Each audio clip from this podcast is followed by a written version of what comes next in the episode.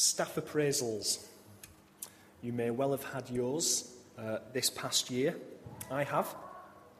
But I'm pleased to say that uh, my boss didn't write uh, any of the comments uh, that I'm about to uh, read out to you. Although they're true, they're taken from uh, government employee appraisals. This employee is really not so much of a has been, but more of a definite won't be. Bit harsh. Works well under constant supervision and when cornered like a rat in a trap.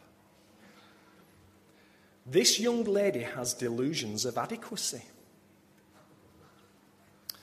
Here we go. Gates are down, the lights are flashing, but the train isn't coming. Some drink from the fountain of knowledge. He only gargled. And finally, I think this is a bit harsh and could definitely have gone to a, a tribunal. This employee is depriving a village somewhere of an idiot. Oof. Be a bit hard, wouldn't it? Right. Now, I don't know about you, but I've had the unenviable task of carrying out other people's appraisals. Uh, and maybe not so harsher terms as I've mentioned, but it's an opportunity to review, um, hopefully in a more positive way, in a constructive way, how someone has performed over the past year. That's at the heart of an appraisal. And really, what it boils down to uh, in an appraisal is a measure of success. Has that person met the targets? Uh, is that person adding value of benefit to the company? And being successful is what we all desire. Maybe in different ways, but deep down, we all want to be successful. And more, what's equally as important, we all want to be seen to be successful as well, don't we? And our society, the society that we live in, it gives us some very clear measures of what success is. You only need to look at the TV adverts, or you only need to look at the glossy magazines. For men, are you listening? Success looks like having a six pack with bulging biceps, improving your sexual performance, keeping a full head of hair or at least no grey hair, and driving a sports car. This is how men are considered to be a success. For women, the message is you must have a toned body with oh, no cellulite. You need to improve your sexual performance. You need to be wrinkle free and you need to marry a man with a sports car. If you know, want to know what it is to be a success, get a copy of Hello or the OK magazine, and you'll see example after example, won't you, of perfect people with a perfect family living in that perfect country house. And we might laugh at this or we might think it's a bit of a joke, but we too can fall into the trap can't we? We might use social media to give our friends the impression that we have that perfect family. Pictures of our children playing so happily, not when they're fighting and arguing and taking a lump out of each other. That loving embrace between husband and wife with such a romantic backdrop, not the picture of the ironing pile and you arguing over who's going to do it. We comment about how well little Jimmy has been doing maybe on the playing field or at school. He's just so academic. We all strive to be successful, don't we? We want other people around us to admire what we've done, to admire what we have. We want people to look up to us. We really want people to aspire to be like us, don't we? But what does the Bible have to say about success? How does the Bible define what success is? How does the Bible differ maybe from our understanding of success from our society or a culture as we've been thinking about? Maybe how does the Bible define success compared to what our personal view of success looks like? And I want to focus on that for a little time this afternoon. Now, before we dive into these verses that we read earlier, I just want us to spend a, few minutes looking at the background and the context into which Jesus tells this story. So, firstly, we read of a parable. What is a parable? Well, a parable is a, a story, a story from everyday life using everyday characters in order to convey truth, spiritual truth in this instance. It's a way of answering a question by way of an illustration that you can sort of readily understand and sort of relate to. So, what is the reason for Jesus telling this parable, this story? Well, the answer is given for us in verse 11. In verse 11, while they were listening to this, he, that is Jesus, went on to tell them a parable because he was near Jerusalem and the people thought that the kingdom of God would appear at once. So now, if the issue of the kingdom of God appearing at once is the reason for the parable. Well, what does this mean? What's Jesus getting at here? Well, in the time of Jesus, in Jesus' day, the Jewish people, they were waiting and they were longing for a day when the nation would again have a king like that of King David that we read of in the Old Testament. A time when they would be no longer under the captivity or the rule of Rome. They were looking for the promised Messiah, the Saviour, who would come along and bring this revolution that they wanted. They were looking for the day when their enemies would be destroyed and they would once again be found as, as God's people in God's place, under God's rule, receiving God's blessing. That's what they were looking for. That's what they were longing for. And as the crowd's expectations were increasing, as Jesus was getting closer and closer to Jerusalem, in verse 11, this is what they were after. So Jesus seeks to set the record straight by giving this parable before us. And so he says in verse 12, A man of noble birth went to a distant country to have himself appointed king and then to return. So he called ten of his servants and gave them ten minas. Put this money to work, he said, until I come back. But his subjects hated him and sent a delegation after him to say, We don't want this man to be our king. Now, as we look through this story that Jesus gives, I want us to do so by asking a series of questions this afternoon. And the first question is this Who is the nobleman referred to in verse 12? Well, the, uh, the, logic surely follows uh, that if the people were looking for Jesus to be made king of this nation, and he's responding to this, then this immediate reference to a man of noble birth must be a reference back to himself. The Bible makes it clear that Jesus is God. Jesus is part of the Trinity God the Father, God the Son, that's Jesus, and God the Holy Spirit. We also know from the Gospel of Matthew, the first chapter of Matthew's account of the life of Jesus, that his human ancestry goes right back to King David. He's a direct descendant of David. And so he's not only God, but as a human, he is a man of noble birth. So at the outset, we see that Jesus enters onto the scene of this story. We're told in verse 12 that the nobleman has to leave. But why? This is where the story on the surface gets a bit peculiar. We're told that Jesus has to leave and go to some distant country to be appointed king. Now, if and when uh, Prince Charles finally comes to the throne, I don't know about you, but it, it, there'd be a bit of an outrage, wouldn't there, if he, if he said, Do you know what? I'm, I'm going to go to Paris in France to have my coronation. I think I'll do that. Because there is rightly an expectation that he will be crowned king here in this country, down in London. You're normally crowned king in the country that you rule, don't you? But wait, wait a second. Let me just remind you that I said a few months ago that stories are used, these parables, where people can relate to them. Uh, and the hearers at the time that Jesus gives this, they could relate to this idea of a king having to go to a distant country. You may well have heard of King Herod the Great.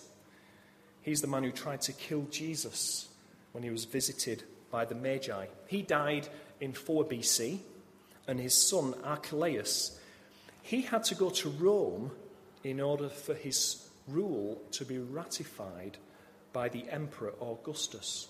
You see, the Emperor had to give permission because it was Rome that had the real power and not Israel. So Jesus shows that he is a man of noble birth and he must leave in order to be appointed king. Jesus makes it clear that even though people may be looking for him to be made king when he reached Jerusalem, Jesus was saying that that wouldn't be the case. But where is he going? Our next question. well, we've remembered just last week, haven't we? Last weekend, that Jesus didn't arrive in Jerusalem to overthrow Rome but rather to start a series of events that led to his terrible and bloody death on a cross, with nails driven through his hands and feet. He didn't go to Jerusalem in order to be crowned king. He went to Jerusalem to be killed.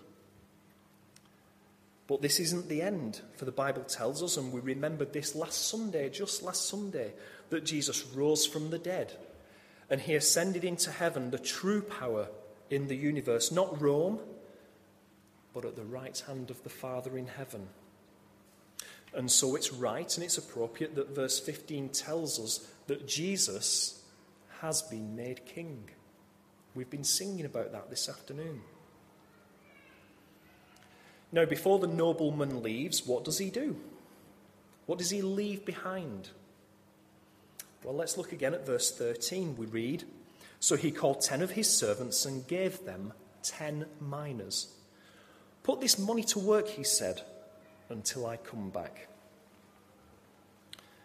Before the nobleman goes away, he leaves ten servants with ten minas, one each. A mina, uh, back in the time of Jesus, was a coin, and it was worth about three months' wages. As I uh, recently read in a commentary, it's worth about uh, £4, 6 shillings and threepence. It's quite an old commentary. Each servant receives the same amount, about three months' wage. So, what do these coins of equal measure represent? Well, what do all Christians have in common? Uh, we all have the gospel, the good news, in common. The Apostle Paul makes this point really clear in his letters to the New Testament churches. This is what a chap called Warren Wiersbe, I think, helpfully says to explain this. In the parable of the ten minas, each servant has the same deposit, which probably represents the message of the gospel. Our gifts and abilities are different, but our job is the same to share the word of God so that it multiplies and fills the world. In other words, uh, we use our differing gifts and abilities in order to share the gospel. Uh, this might be done formally, like this. It might be done at work. It might be done in the things that we say. It might be done in the things that we do, in how we live, our, our conduct. It might even be used in our practical skills to show the love of Jesus that we have received to those around us. Another more simple way of putting it, I guess, is that each servant is given the opportunity to serve. We're given the opportunity to serve Jesus Christ. So let me just recap where we're up to. Who is the nobleman? Jesus. Why is the nobleman leaving? He is leaving to receive his kingship. It's a strange thing uh, to do until we answer the question where is the nobleman going? He's, Jesus is going to the place of real power, heaven as king. So, whilst he's away, What is the nobleman leaving? He's leaving servants with an opportunity to serve him. Now, with all of this in mind, here is the question we need to answer What will the Master, Jesus, do on his return? Or to put it another way, what will Jesus do to you and to me when he returns, when he comes back from heaven? Well, let's have a look at what Jesus continues to say. Let's remind ourselves of verses 15 to 27. it says, He was made king, however, and returned home. Then he sent for the servants to whom he had given the money, in order to find out what they had gained with it. The first one came and said, Sir, your mina has earned ten more. Well done, my good servant, his master replied. Because you have been trustworthy in a very small matter, take charge of ten cities. The second came and said, Sir, your mina has earned five more. His master answered, You take charge of five cities. Then another servant came and said, Sir, here is your mina. I have kept it laid away in a piece of cloth. I was afraid of you because you are a hard man. You take out what you did not put in and reap what you did not sow. His master replied, I will judge you by your own words, you wicked servant. You knew, did you, that I am a hard man, taking out what I did not put in and reaping what I did not sow? Why then didn't you put my money on deposit so that when I came back, I could have collected it with interest?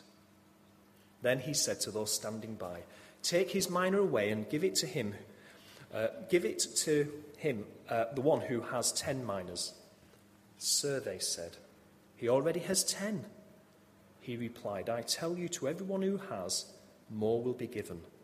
But as for the one who has nothing, even what they have will be taken away. But those enemies of mine who did not want me to be king over them, bring them here and kill them in front of me. In this parable, in this story, Jesus shows that when he returns, there will be three categories of people. He shows that there will be good servants, he shows that there will be wicked servants, and he shows that there will be enemies. And we're going to look very briefly at each one of them in turn. Now, even though he gave ten servants a mina each, we're only told of these three when he returns. So the first servant, he's done really well, hasn't he? He's done very well. A thousand percent interest. He started with one mina. He used the opportunity to serve, and he now has ten for his master. Fantastic. So, what does the king say? Verse 17 Well done, my good servant. Then we get the second servant, verse 18. He too has done well, not as good as the first, but 500% interest. Two servants entrusted with the gospel, an opportunity to serve, and that's what they do. When Jesus returns, they will receive responsibility for 10 cities and 5 cities, respectively. And I'm sure that you're sat here now thinking, what does all this mean? Well, let's work through it. Jesus has given his followers, his servants, a job to do before he returns. And one day he will come back and he will do an appraisal. He'll do an end of life appraisal. Jesus has given us the means to do this. It is Jesus that gives us the mina, and it is the mina that has earned more. Do you see that in verses 16 and 18? We're to use it, but the real treasure is the mina, the gospel. But what about the cities? One servant receives ten and the other five. Is this in some way saying uh, that we can receive salvation from God by what we do, our works? Well, no. No one gets to heaven because of anything that they do. We can only enter into a relationship with Jesus as our King by recognizing that He alone did it all on the cross when He died in our place. Whatever we do has got nothing to do with us earning our salvation. But we are to show how trustworthy we are now uh, with the opportunities that we have now when, and for when Jesus returns. and he will rep- appraise how responsible we've been. So let me ask you this afternoon are you, am I, or are we good servants? Is that a summary of how Jesus will appraise our lives? We all have one life to live, don't we? Do we take the opportunity to serve the way that we're called to? Do we take those opportunities? I'm not saying that we all have to be front up people at the front. I'm not saying that we all have to be in charge of this, that, or the other. We can serve in many and varied ways, can't we? May even mean doing somebody shopping for them for the glory of God. Are we willing to give our time over to Jesus, or do we see our free time as our own? It may mean getting to know somebody who doesn't fit into our lifestyle or our social circle. But I'm going to share with that person the unconditional love that I've received from Jesus. We can do this in lots and lots of ways. We started off this afternoon thinking about success and having a successful life, didn't we? Do you know what? Success is this when Jesus returns and says to you and me, Well done, my good servant. That is real success. That's what success really looks like. Now, what about the wicked servants? One of these is introduced in verse 20. He's been given the mina, but he does absolutely nothing with it. He doesn't even put it in a bank in order to gain interest. Why has he done nothing? Well, we're told in verse 21 that he's afraid. He thinks that his master is a hard man. He's afraid that he would, he would work and the boss would come and take away the results for himself. Yet we've seen that the mina was given to him from the master. We've seen with the good servants that the master then gives them cities in return for coins. This dirt servant, he doesn't do as he's told, and the reason is this he doesn't trust his master. There's no trust. In other words, there's no faith. He's not really a servant. He seems associated with true servants, but actually, he's not one himself. There are lots and lots of people up and down our land who look like servants of Jesus. They may go to church, they seem religious, but yet they don't really trust Him. They haven't really accepted Jesus as their Saviour by the grace of God through faith. And this is demonstrated, this is evidenced in their inactivity. When Jesus returns, he will say to these people, You wicked servant. Verse 22.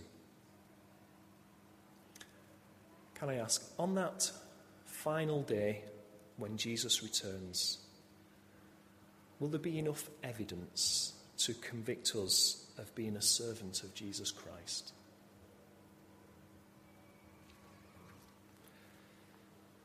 So we've looked at the good servants, we've looked at the wicked servants, and now what about the enemies? These are referred to in verse 14 and again in verse 27. Notice that they're not identified as servants, but rather subjects, verse 14. This is what verse 27 says But those enemies of mine who did not want me to be king over them, bring them here and kill them in front of me. Now, we've seen so far that this, this noble man, he's, he's not a hard man, is he? He is fair and he's just. We've seen that. But he will not tolerate rebellion and he will not tolerate uh, a throwing against of his rule or authority. He is king and he should be treated as such. He should be regarded as such. And so there should be submission to his rule, not downright revolt. And so Jesus promises that one day he will return to this world, and on that day his enemies will be destroyed. Those people who have not personally trusted in Jesus and submitted, in, submitted to his loving rule, they will experience the right and just punishment of God. Now, this is clearly a very stark prospect, isn't it? But it's also a loving warning. It's a loving warning because it allows people like us to do something about it. It allows us to recognize our position before God. And it allows us to turn and accept Jesus as the master of our lives. In other words, it allows us to trust in Jesus as our King. So, which category do we fit into? Jesus is master there is going to be a day of evaluation, a final day of appraisal. What will our appraisal say? Will our appraisal say, good servant? Or will it say, wicked servant or enemy? You know, none of us want to be seen as failures, do we? We, we thought about that earlier. We want to be seen as successful. But let me make one thing really clear. Even if we have a life that, is, that really is just like something out of that Hello magazine, even if we really do have it all here and now, if we really do think that we've made it, then we've only really got it all if we know that we're right with God. Without God, our lives will have been a total waste of time. Whether we become millionaires, whether we're the best mum or dad in the world, whether we keep our looks or not, what we achieve by this world's standards will be worthless without God. If you want to be a success in your life, then we need to turn and trust in Jesus and then live our lives for Him, using the opportunities that we have to serve Him and living out the gospel. I really want us all to be ready for that final day of appraisal.